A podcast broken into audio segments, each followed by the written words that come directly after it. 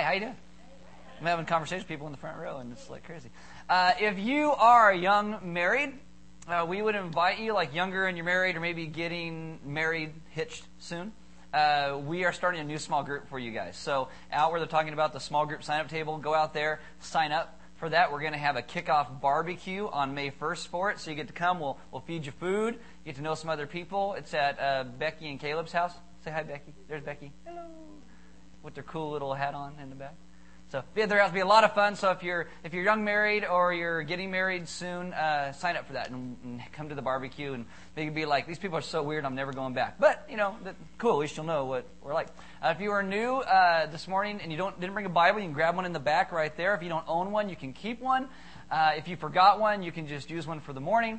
And then on all the communion tables around the room, there are sermon notes because I talk really fast and there's a lot of information today. So we're just going to jump in because apparently I didn't realize it was as long as it was last service. So sorry for you. Yeah, it's going to be wonderful. Why don't you guys stand there and read God's Word? This is Psalm 81, verses 11 to 14, and it says this But my people would not listen to me, Israel would not submit to me. So I gave them over to their stubborn hearts to follow their own devices. If my people would but listen to me, if Israel would follow my ways, how quickly would I subdue their enemies and turn my hand against their foes? Let's pray. Father, this morning I ask that we'd be a people uh, who are those who turn to you and love you and follow you. That as we place ourselves in your hands, we would learn to uh, submit to you in all the ways of our lives so that you are honored and that you are glorified. Help us to truly be your children, living so the world can know who you are through our actions. Amen. Have a seat. If you have a Bible, you can open to Ephesians chapter 5. Uh, I'll tell you, uh, if you've been here through, through any of the book of Ephesians or, or missed part of it, I'll just give you a quick little recap of what I said. The first three chapters of Ephesians are all about theology. It's all about who God is, what God has done, and what that means to us. The last three chapters of Ephesians are all about practically living that out in our lives. Because this is who God is, how do we then live that out? Uh, there are, if you go to like seminary or a Christian school, you'll probably learn two terms. One's called orthodoxy and one's called orthopraxy. Orthodoxy simply means right beliefs, uh, right, right, right ways about who God is, right thinking. And orthopraxy means right living. Okay, right living. Uh, and if you go to most Christian bookstores today, you'll find a lot of books on orthopraxy, how to correctly live your life. And so a lot of people get very involved in that. But if we do not know who God is, if we don't have any orthodoxy, then all of a sudden all this right living simply becomes religion. And it doesn't become because of a relationship. So we must be a people who do both of what Paul does. We learn who God is and what he has done, and that then translates into our lives. This is very important for what we study today because we realize who God is and that God has created us and that God has made us a certain way so that we are then to live a certain way. Uh, I love going through the Bible verse by verse because it makes me cover things that most sane men would run from during the course of normal conversation. Ephesians 5 is no different about that. After Ephesians, we'll hit the book of Esther. I guarantee you'll love that. This morning, you may hate this. So it's great. Next week, we have plenty of extra seats. If you ever go to the back and there's no food left, we may actually have food left next week, depending on how this goes. Uh, Ephesians 5 today deals with marriage, roles of husbands and wives. And I tell you what I tell you today because I love you. Uh, I am not a bigot. I am not a sexist. I am not a woman hater. It's in the Bible, so you have to deal with what it says. And so listen to my whole message. How much?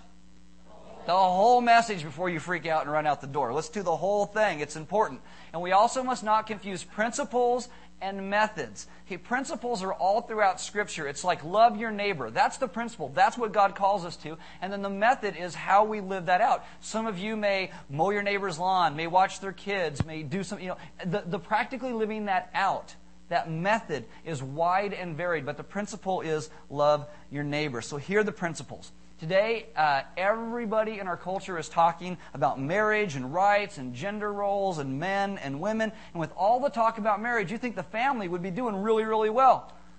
But it's not. Half of marriages end up in divorce. 40% of kids go to bed without a father in the home today. The cohabitation rate in our country has shot up 200% in the last 20 years. And people who call themselves Christians look just like everybody else, and we should be living differently. We should be offering hope of what a life lived following God should actually look like. Life of a hope, not judgment. So, this morning we hit Ephesians 5.22. This is uh, one of the least loved and most disputed sections in Scripture, and I love it. And I hope you do too. If this is your first time here, good for you. What a week. God brought you here for a reason. I don't know what it is, but here we go. Uh, so, Ephesians 5.22. Ladies, this is your favorite verse. Okay, this is like your life verse. You, you got it on your mirror every morning. You write it in lipstick because you love it. You sing songs with nothing but this as the chorus. It says, Wives, submit to your husbands as to the Lord. And it gets all quiet. No amens, what? Yeah. A lady says amen. It's funny. dude says amen. He's going be sleeping on the couch for like a week or something. People think at Element we're hip and cool. Not so much. We're just old fashioned. Wives, submit to your husbands. You know what that means?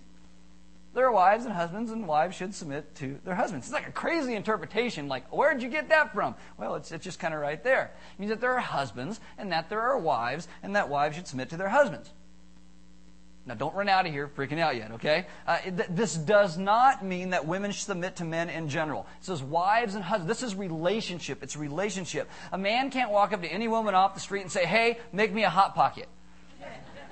And a husband shouldn't do that to his wife either. Men aren't the head of women in general. It is wives and husbands. And I, and I am not saying that women are inferior to men because any man is honest. We know that we are superior in very little. In very little. Uh, men are very aware of their own shortcomings. Men and women are equal. We are equal because of creation. God made us equal, but we are different. It is like left hand and right hand. It is uh, collaboration and cooperation. It's like my right hand is my dominant hand, and I can write my name with my right hand. You put it in my left hand and be like, oh, I can't write anything. It just looks terrible. Uh, it, it's like when I play the guitar. My dominant hand when I play guitar simply just strums. It's my left hand that makes all the notes and all the chords and everything. It is collaboration and cooperation. It is left hand and right hand. It is not dominated versus control. It is not good versus bad. It is left hand and right hand, different, working together. In marriages, wives should yield to, submit to, follow the leadership of their husbands.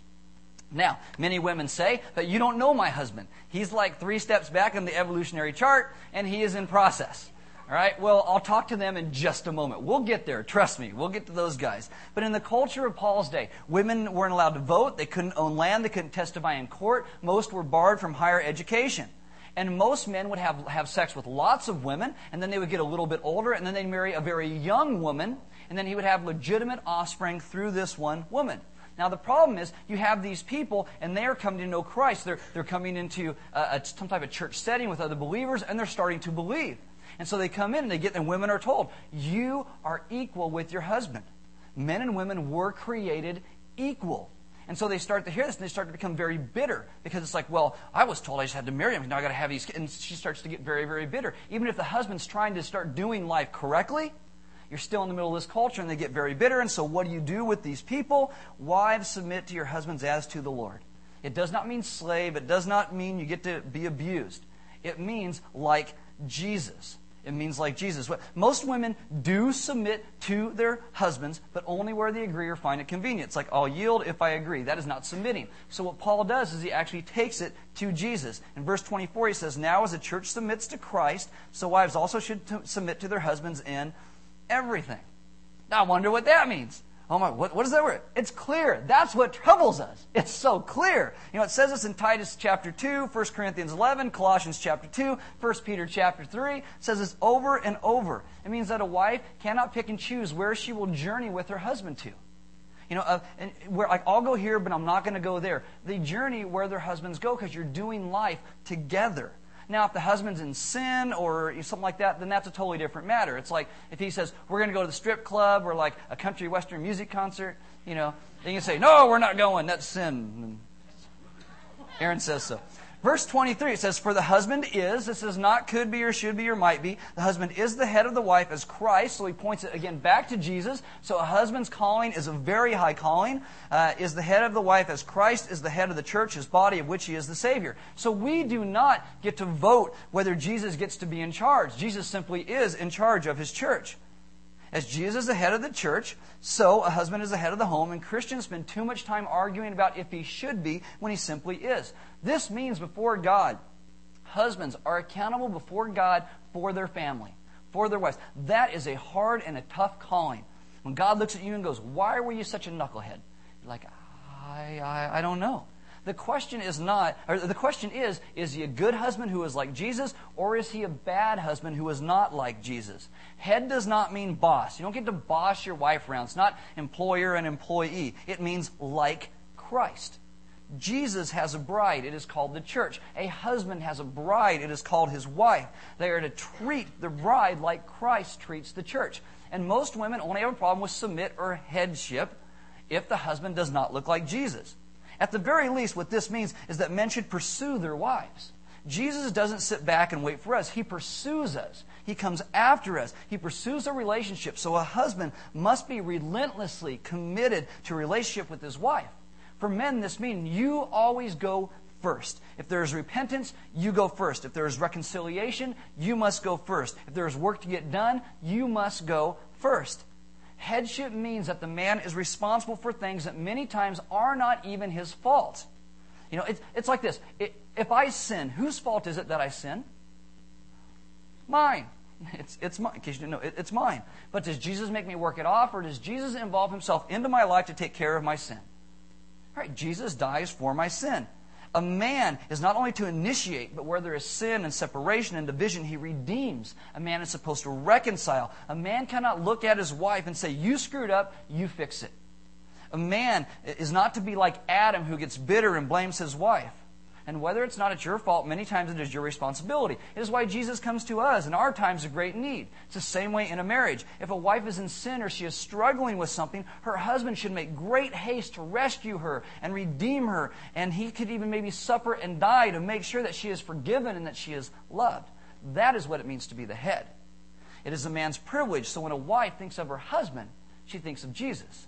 It's like, well, God loves me and my husband loves me. God forgives me. My husband forgives me. God pursues me. My husband pursues me. God is involved in my life. My husband is involved in my life. Jesus died for me. My husband would die for me. Husbands are the head of their wife. It is not chauvinism, it is the essence of humility. And most women, again, only struggle with submit or head if their husbands don't look like Jesus. Okay? So that's the word of the wives. Here's the word of the husbands. Uh, if you guys, if your wife brought the Bible this morning, look at it. Okay, verse 25 says this Husbands, what's the word? Love. Love, love, love, love, love. Love. Say, dudes, say it with me. Love. love. Say it like love. love. Okay, okay. Husbands, love. Love your wives. Most women like that. that. Oh, love. That, that's, that's a good word. You know, women like to be loved. It's crazy. And it works every single time. You go to a Hallmark store. Who's, is it usually the dudes or the ladies inside reading the cards crying? It's the ladies. It's the ladies. So I'll, I'll tell you a story. Um, a few years ago, I had this small group in, in my house, and my wife went with some of her friends, and they watched this movie called The Notebook. Okay?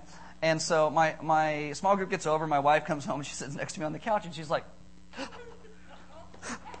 and I'm like, what? I go, well, she goes, it's a notebook and a guy and a girl. And I don't know. It's just kind of. I'm like, glad I didn't see it, you know, because she's like, because oh, my wife really doesn't cry at a whole lot. And she was like, totally, I'm like, wow. So we go to bed, right? And we're laying in bed. She holds my hand and she's like, and I'm like, holy cow. Uh, you should really see it. I'm like, no, I don't need to see this movie at all. Women are natural receivers of love. They are. And only women who have been abused usually have a hard time receiving love. When it says love, it includes emotions. I can tell you about our first date. I really, you know, and all the emotions that went with that. But love is also action. In, re- in referring to God, Romans 5 8 says, But God demonstrates his own love for us in this while we were still sinners, Christ died for us. Love compels God to act. Love accomplishes things. God's love is powerful. It reconciles, it restores, it changes people. And his husband's love is not simply because his wife is lovely. He loves so that she becomes more lovely the more that he loves her. It, it's, it's like when we love Jesus. We don't start off all that lovely. We start off pretty nasty, and yet Jesus loves us, and we become lovely. For men, uh, this means for your wives or your future wives, if if you don't have one, you must figure out how to love your wife specifically. Okay, there's a book that's out. I'd recommend it to all of you. It's called The Five Love Languages. You should read it because every woman is a little bit different. You know, one woman, you walk up and you give her some flowers and she cries like she won a beauty contest. You to another woman and she gets hay fever and sneezes and it's terrible. Women are not rock and roll. They're not 4-4. Women are like jazz. Okay, women are jazz. They're creative. They're bizarre. You're like, oh, but my wife's so fickle. No, your wife's not fickle. Your, your wife is created by God that way so it makes you continue to pursue her. She's a challenge and that's a good thing.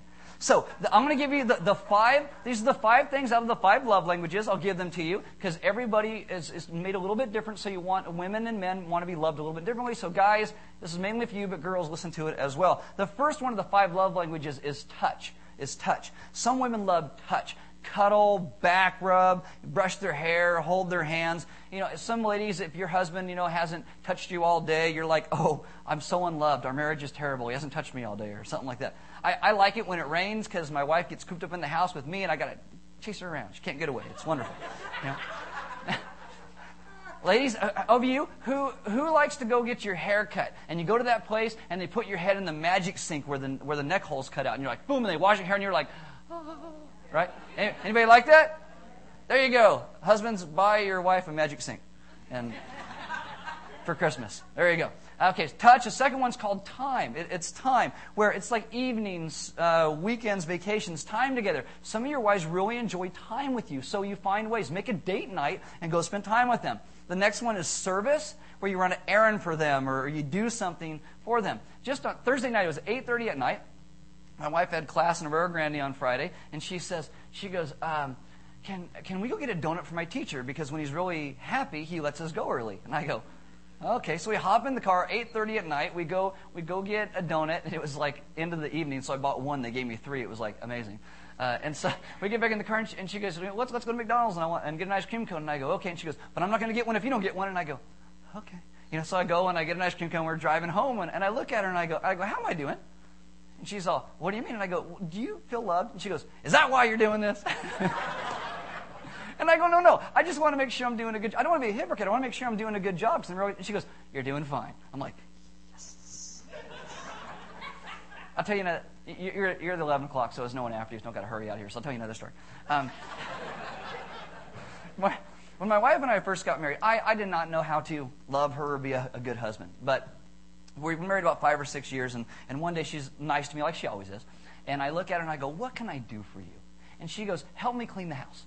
And I go, what does that mean? Do I get a nozzle on the spray thing outside and spray on that? What does clean the house mean? She goes, well, help clean the house. And I go, I'm a guy. I need a list. Oh, list. Okay. So she tells me she wants me to vacuum and empty the dishwasher and clean the bathrooms. So I'm like, got a list. Good. I can do that. And you know what? I became very sexy because I started to do this. And I wish I would have known this the first five years I was married. I'd be like, oh, she's home.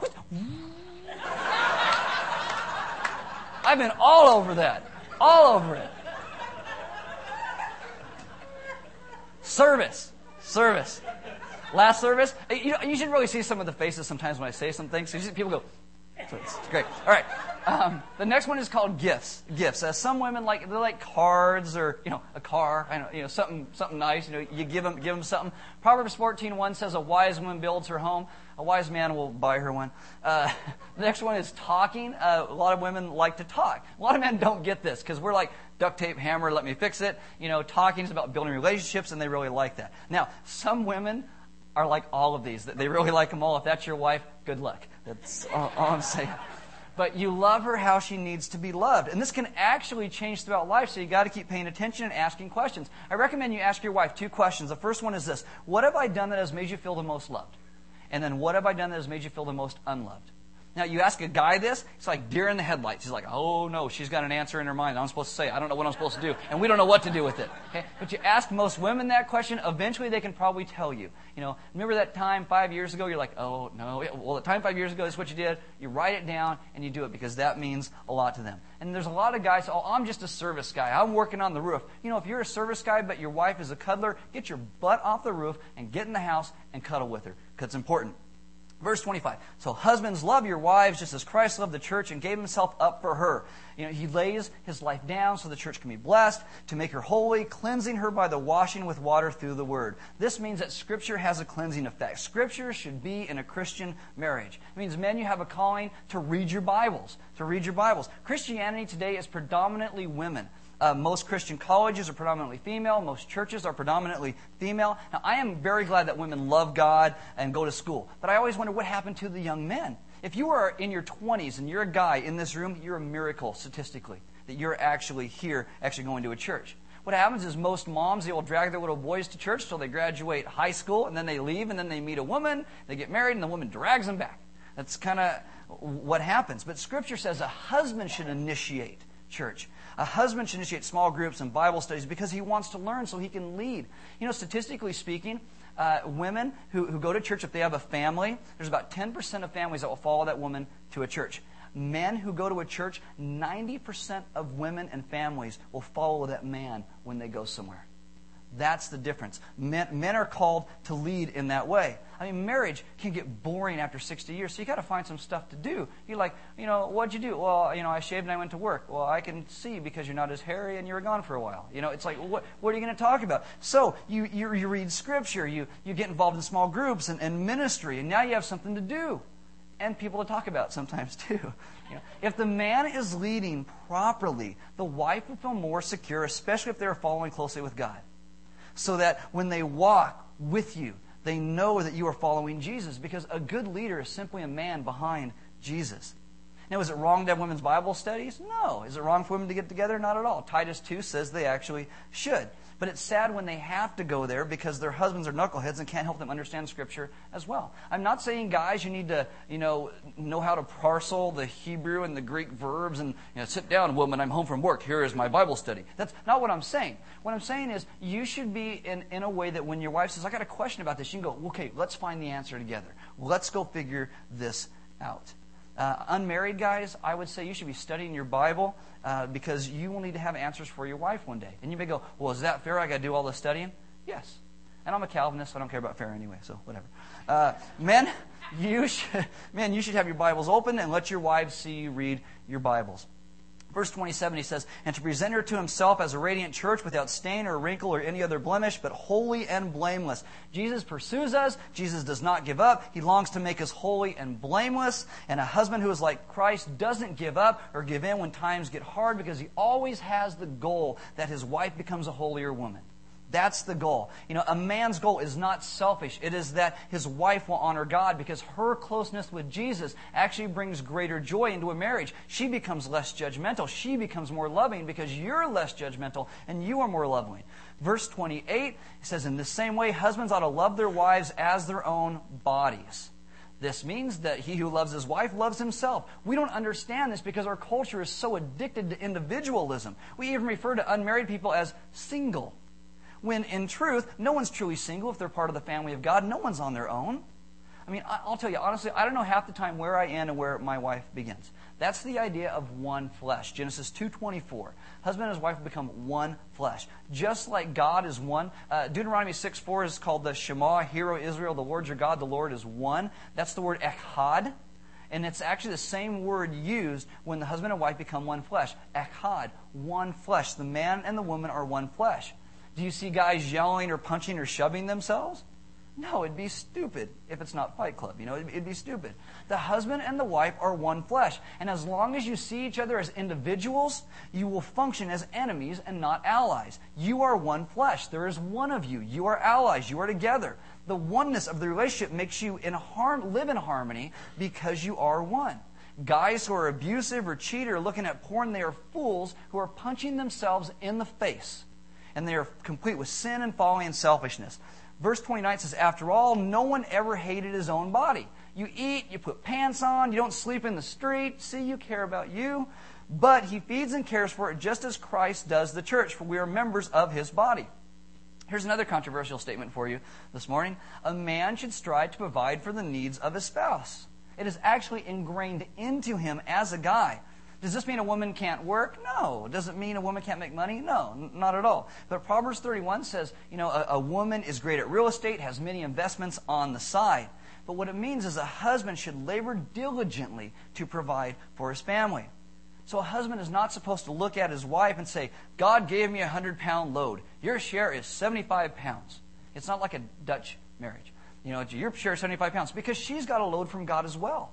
And maybe her load's like 75 pounds, and you just gave her 75 pounds of yours. She's carrying 150 pounds. You got 25 pounds, and you're complaining about it.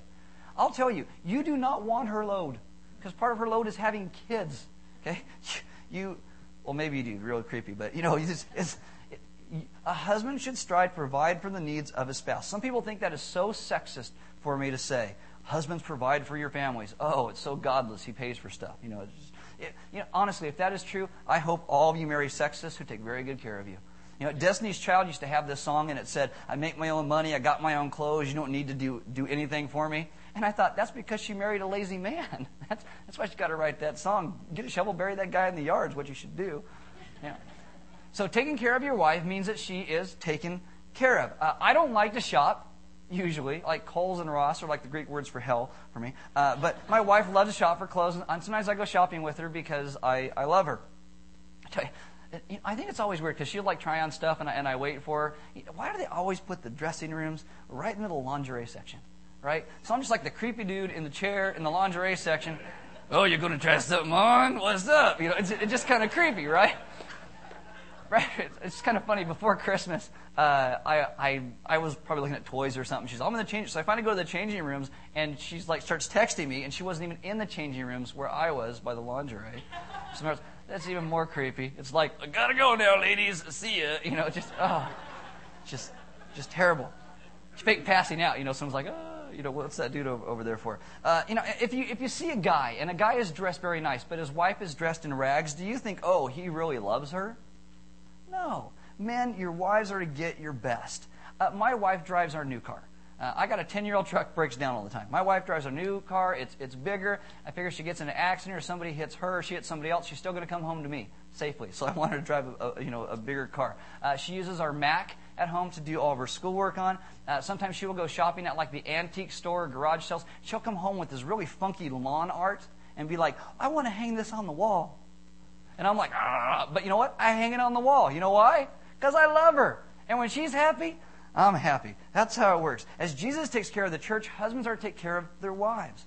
A husband shouldn't roll up in a brand new car with all kinds of bling while his wife's in the alley push starting the car with three kids in the back. You know, if that's what you realize, that guy doesn't love his wife. That is not Jesus. That's the devil. That's the devil. Your wife should look like someone loves her. I used to get really irritated uh, that my wife would spend 50 plus dollars on a haircut. I'm like, I can't believe you spend so much. But you know, seriously, I don't want her to look like me. So you know what? I'm okay with that. I cut my own hair. You can tell. I don't need her to look like me. She should look good. Now, I have toys and hobbies and stuff like that, but daily I come to realize that giving to her is a great honor. I am privileged because I have a wife. Today, we think feminism has made things so good, but I believe it has devalued women where men don't have to rise to a standard to marry one. You know, I, the feminist critique has always been, you know, men abuse women. True. I totally agree with that. But their answer is women should toughen up, be like men, you know, and that, my answer is no. You fix the men so a woman doesn't have to learn how to take a punch. You fix the man. Proverbs 18:22 says, "He who finds a wife finds what is good and receives favor from the Lord." Yes. Yes, favor from the Lord. That is your wife. And husbands are like, you know, I give all the time. What do I get? You get her. You get her. She's softer than you. And she feels nice. You get her. So, women, be lovely. Be lovely. Have sex with your men. Enjoy it. You know, smile. You know, I just love being with you. Guys, find a good wife. You know, if a man is like Jesus, everything changes. Everything changes. Now, if you are not married, you're like, what does this have to do with me? I'll get you some stuff right now. If you're unmarried, here's how you get married. Yay. Okay, so Moses and Jesus and Paul all say this, so it's got to be important. Verse 31 For this reason, a man will leave his father and mother and be united to his wife, and the two will become one flesh. That's a process. It's a process. The first one is leave. The man says to you, Marry me. Ask him two questions Do you love Jesus, and where are we going to live? If he says, At my mom's, run away. Run away. If he has not learned how to take care of himself, how's he going to take care of you and kids? Son, dinner's ready. Your laundry's done. You're going to be mommy. That's what you're going to be. You know, it may seem appealing at first, but one day you're going to have kids. You're not going to want to be his mommy and your kids' mommy. And getting married doesn't make a man, but I believe it can be a benefit. Okay, I do believe it can be a, benefit. Uh, men should know how to put their pants on and go to work. Marriage for most guys is like plugging them into an amplifier. Whatever they are just gets louder. Hey, they just get louder. You marry a lazy bum, he's going to be a bigger lazy bum when you get married. You get two to three kids, that's a huge problem. A huge problem. Marriage is for men. It is, it is not for boys. Guys should find a place to live, have their own church, their own theological convictions. Secondly, united to his wife, that is marriage. And third, one flesh, that is sex. That is sex. The problem is guys are looking for shortcuts. They don't want to grow up and get married, but they want to have sex. So they look at a woman and they say, Oh, I love you. And a woman says, Wow, if you love me, I'll act like a wife. Even knowing that he has no intention of acting like a husband. Ladies, you need to look at that guy and you need to say, You don't love me like Jesus loves me. You don't love me enough to grow and provide and commit to me. That makes you a liar. Like Princess Bride. Look at him and go, Liar! That's what you say. The process is important because everybody in our day is sleeping together. Every person, statistically, that you sleep with before you get married, including your future spouse, increases your odds of divorce. Because there's no such thing as practice marriage. You either get married or you're not. Okay? And God wants to be people who grow up and get married and enjoy our spouses. Uh, if you are unmarried, I will tell you this. You need to be clear with the person you decide to marry about issues of kids, manhood, womanhood, Christianity, your religious faith, because you do not want to spend the, your days in your marriage arguing over things that should be simple. This is why I usually warn non Christians not to date or marry Christians, because Christians are crazy. And what Christians will typically do, if they're dating non Christians, they'll get rid of all their standards, and they'll date this person, and then they'll get married, and all of a sudden all the standards all come back. It's like, oh, now I got all my standards. And then the person, the non Christian's like, what in the world just happened? Who did I marry? And they're like, you don't go to church with me. You need to love Jesus. And I'm like, holy, I seriously, person, I actually have a, a, a couple. And there's a, there's a lady who did this, and we talked about this, and she goes, You ever have a couple who needs someone to come and cry in front of them? Call me. She goes, because this is exactly what she did. You need to be upfront and honest about who you are. If you're a Christian, keep your standards. And I will tell you, if you're a non Christian, you're dating a Christian, you know, they're not being fair to you. They're not. In verse 32, it says, This is a profound mystery, but I am talking about Christ and the church. Paul's like, I am talking about Jesus. How a husband should love their wife is how Christ loves the church. The church should be there as an example. However, each one of you must also love his wife, and a wife must respect her husband. I think that means even if you're not married, you love her now. I prayed for my wife before I ever met her that God would keep her safe and kill other men who wanted to touch her. It's a good prayer. You know, and if you're wasting your money or going into debt or looking at porn, that's not living for her, even if you have not even met her yet. So you be in covenant with her. You love her before you even meet her. Start a wedding ring fund or a college fund for your kids, even before you meet your spouse. You prepare yourself so one day you can say, I've been loving you, nice to meet you. Don't do that on the first date because that would just be really weird. But after you get to know them a little bit, you say, I've been praying for you. Here's money for your ring, college fund, a house down payment. She will never have to wonder if you love her. I wish someone would have drilled this into me before I got married because I wouldn't have had to grow up so much while being married. Uh, and maybe you say, well, you know, my wife just isn't that lovely. If she was lovely, then, you know what? You're to love her until she is lovely. You don't get bitter. You don't treat her like garbage. Now, ladies, what can you do to make the man's job a little easier? You could be lovely. You could be lovely. I'll tell you, my wife is like gravity for me. I am always pulled towards her. I love being around her. I think she is great. Uh, she loves me. She loves Jesus. She is faithful. She's hardworking. She's discerning, much more so than I am. uh, she is wise, and I think she is sexy. Sexy, okay? And now I say that, and you're all, oh, he really loves his wife. I don't say that to make you say that. I say that because that's how every guy should feel about his wife. Okay? Your wife is the standard of beauty for you. Whatever your wife looks like. I mean, I don't care if your wife has three toes and spits when she talks. By God, that is sexy for you. You go with it. Your wife is your standard of beauty, period. Period. And again, women, you know, you can be lovely, that makes it easier for men to love you. Paul says, and a wife must respect her husband. Yes, most men, do you want to be loved or respected? Most men will say, respected. Respected. Because it's ingrained into us. And we see all kinds of women loving all kinds of men who are disrespectful and don't and shouldn't deserve love. Now, Titus 2 says you should love your man, but you should also respect him because your children will probably be like him. If you don't want photocopies of that dude walking around, you shouldn't marry him. Now, what can a wife do to be lovely? Guys, you can thank me for this later because these are not things you want to say at home with your wife, but I'll say it so they can be mad at me and, and not you. Okay, so what can a wife do to be lovely? Don't nag him. Don't nag him. You know why men don't nag each other? Because one of us would have to die. That's why men don't nag each other. All right? It kills us. Guys hate it. And the second thing is don't be quarrelsome. This doesn't mean you can't disagree, but it means you're not always trying to pick a fight with the guy. You know, because if you do, the man can't win. If he takes it, he's a coward. If he fights back, he's a jerk. He can't win. And so men leave emotionally, if not physically. Sometimes it's both. Then all of a sudden, the love you're supposed to get cut gets cut off, and he doesn't get respect, and you have this bitterness of a foul marriage. Ladies, here's a secret for you, okay? Most men feel like little boys deep down inside and the respect of our wives matters greatly to us. And if you do not show him respect, you will kill him. Uh, if, if a guy's wife doesn't respect him, like I said, it, it destroys us because you know us better than anybody else. And if you don't respect us, again, it kills us. We feel defeated. And just like he is to love you till you're lovely, you should respect him till he is respectable. And if not, it will go on and on and on till you hit divorce, irreconcilable differences, and that's a little bull because they are reconcilable. Someone needs to swallow their pride and offer some love or some respect consistently. Consistently. I will tell you, men will borrow the confidence of their wives in them. If you tell your husband how great he is, he will start to think he's great despite all the evidence. Okay? Uh, you can tell him things like, you know, oh, you know, you're not fat, you're stocky. He's like, oh, I must be stocky. He will believe you. He totally will. You're not dumb, you're creative. Oh, I'm artsy. You know, this is, this is wonderful.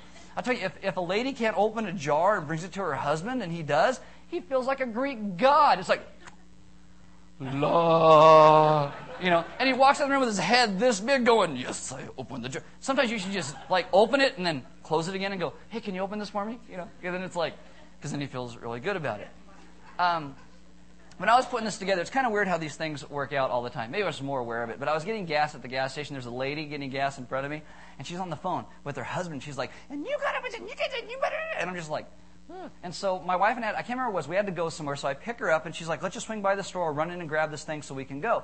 And so we go by the store, and you know, do the thing where you drop her off out front and then you circle the parking lot, you know, and you, so I'm pulling up and I'm sitting right in front waiting for her because she's like, I'm in the checkout line, you know, texting me because you do that when you drive now. So, you know, so I'm sitting there and I'm waiting for her right out front. And there's a lady in front of me, like, with her shopping cart on the phone going to her husband, and you gotta, and I went, this is so going to preach. This is wonderful. So let me ask you a question. With those two things, do you think those husbands are excited to go home? Do you think they're like, oh my goodness, I just can't wait to get home to that? Or do you think maybe they're like, oh, I'm going to hang out at work a little bit longer. Oh, I'm going to find something else to do. Maybe they start drinking, you know. They, they don't fear hell because they live there. You know, it's that, that kind of thing. Okay, so guys, ladies, you can thank me for this later. Can you make her job easier by being respectable?